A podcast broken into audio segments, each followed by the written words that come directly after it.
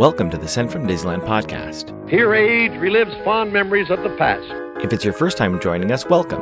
On this podcast, we'll take a journey into the past and explore Disneyland and Disneyland history with mementos, snapshots, and postcards sent from Disneyland from 1955 to the present. The postcards from this episode will be viewable on Instagram at Sent from Disneyland or on my website, sentfromdisneyland.com. Today I'm starting off by thanking my patrons from patreon.com. You can join in and receive mail from my desk or for my trips to Disneyland. I'm currently working on some new patron benefits. Patrons can sign up for as little as a dollar per month. Special thanks to Random Olive, the first patron to this podcast, and to the e-ticket patrons Tania, Eric Daniels, Monica Seats Vega, Joe Gamble, Scott Booker, Russ Romano, Michael and Christina Cross, Mary Henderson, and Sheila Harry. C-ticket patrons Serious Inquiries Only, Debbie Weinstein, Jennifer Schneep, Ruby McDowell, Grace Coate, Scott Cagle, Ben and Noel Bruning, and Patty Wolin. B ticket patron the Disney Rewind podcast, and to the A ticket patrons Elise Sharp, Zealot Infinity, Alexis Robles, Maggie and Henry Byers, Angelica Nablock, and the All Aboard podcast. I am your host, your post host Clocky, and today we have two postcards sent from Disneyland.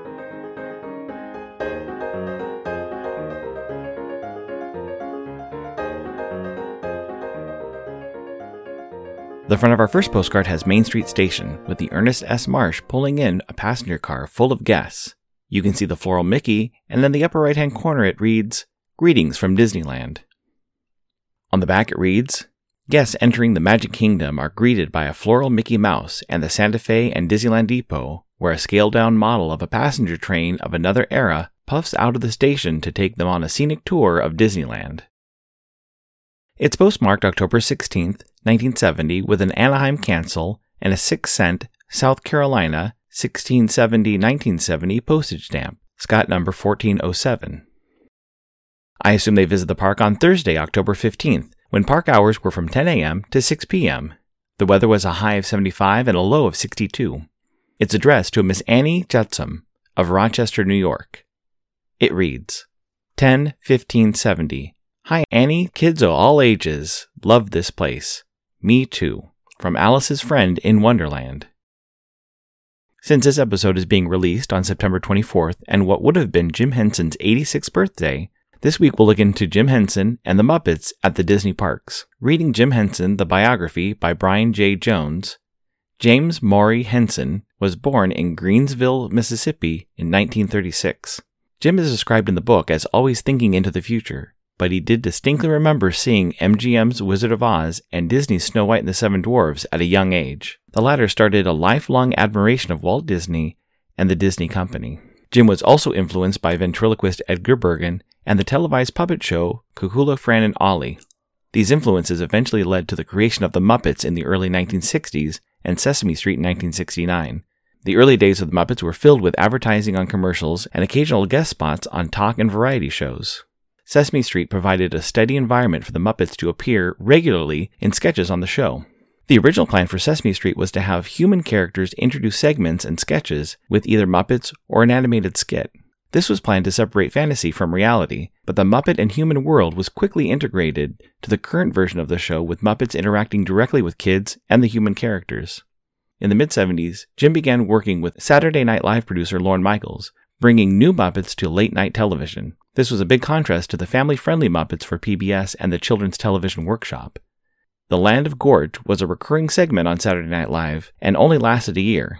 But leaving the show allowed Jim and the other Muppet performers to start producing The Muppet Show. The Muppet Show was modeled like other variety shows with a guest star, comedy sketches, songs, and had an overall plot line of Kermit and friends running the show with scenes set in the backstage of the theater.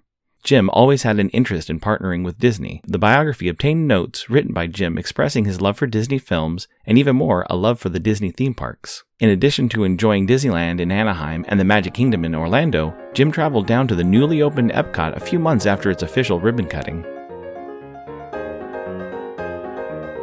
Sunday sales are coming back, I'm excited to see what Enfield Post has in store every week for a special Instagram sale. I was recently sorting through my stamps and putting them in order of denomination, and I'm excited to backfill with some stamps from the next few weeks of sales. You can head over to EnfieldPost.com and explore all the different vintage stamps you can use on your next card or letter. That's E N F I E L D P O S T, on Instagram, and EnfieldPost.com for your wedding and vintage postage needs. Enfield Post is the official postage stamp sponsor of the Sent from Disneyland podcast.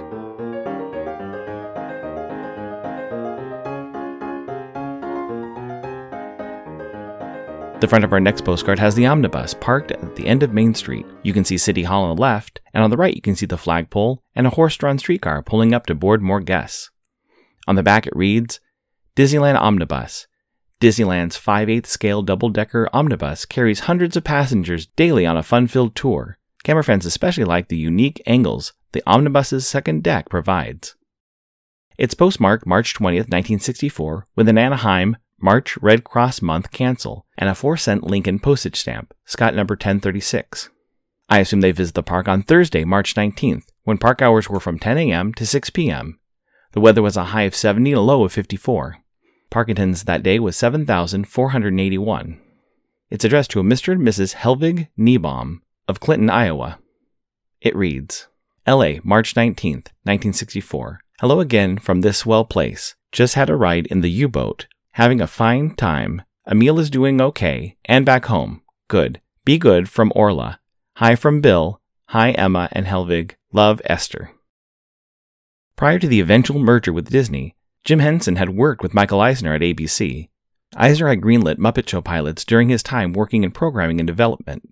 Then, over a decade later, Jim proposed a deal for Disney to buy the Muppet franchise. Eisner initially passed on the deal, citing the Muppet brand was not large enough. Jim went back to work and produced new Muppet content using existing characters in a new format with the television cartoon show Muppet Babies and new Muppet characters in a new world called Fraggle Rock. This growth, plus a rebranding from Henson Associates to Jim Henson Productions, caught the eye of Eisner, and Jim was still interested in joining the Disney Entertainment family. The goal for Jim was to allow for more creative time while allowing the Disney company to handle the finance and business. Jim and Michael made a handshake deal, and Jim left for an interview on the Arsenio Hall show without mentioning the merger that would change his business. Jim liked the prospect of the Muppets at the Disney parks, and one of the first projects was made for the newest park in Florida, MGM Studios. Jim would direct and star in Muppet Vision 3D to open within a year after the official Disney Henson deal was announced. Another project planned was called The Great Muppet Movie Ride, but it never made its way out of the planning stages in Imagineering. Jim was impressed with the special effects used for the 3D attraction Captain EO and wanted Muppet Vision to provide a similar immersive experience. This included audio animatronic Muppets, squirting water towards the audience, bubbles floating down, and amazing wind effects. Unfortunately, Muppet Vision was delayed due to the death of Jim Henson at the age of 53.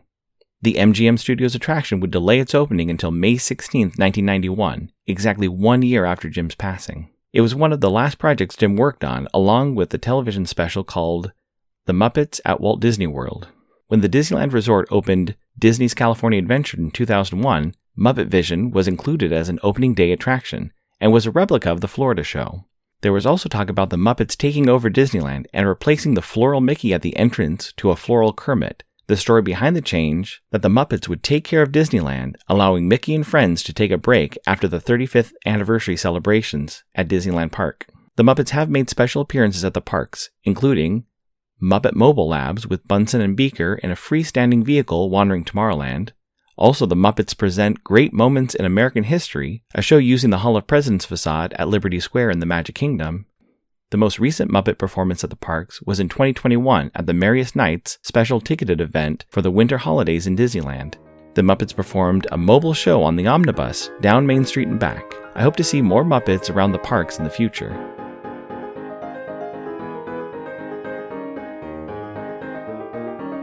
This incoming postcard is sponsored by the Art Throwdown. Art Throwdown, or ATD, is an online craft hour on Instagram, starting at 9 p.m. Eastern, 6 Pacific. Be sure to check out Monday's ATD, which is usually hosted by paper artist Russ Romano. I see many amazing art projects, learned about awesome postmarks, postage stamp history, and a lot more on different episodes. It's great to stop in for an hour to watch someone craft or design something unique. Each host brings something a little different to each show. I'll list some of the regular hosts, or you can follow Russ Romano 2021 on Instagram.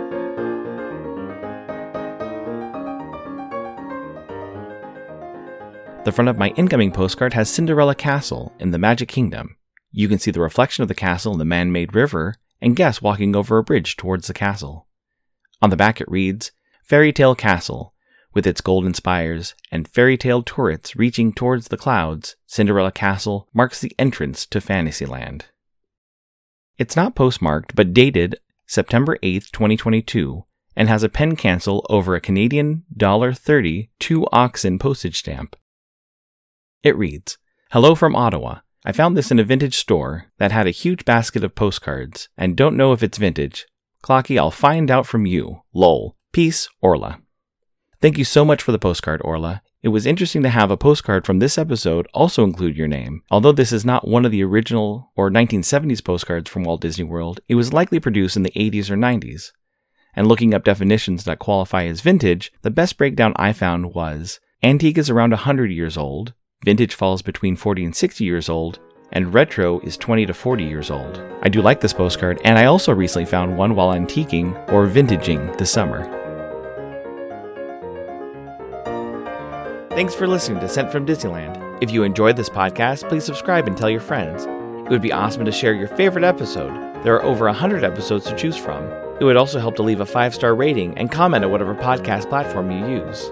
If you'd like to support the show financially, please check out our Patreon page at patreon.com slash sent from Disneyland. You can find me on Instagram and Facebook at Sent from Disneyland or on Twitter at Sent from Disney.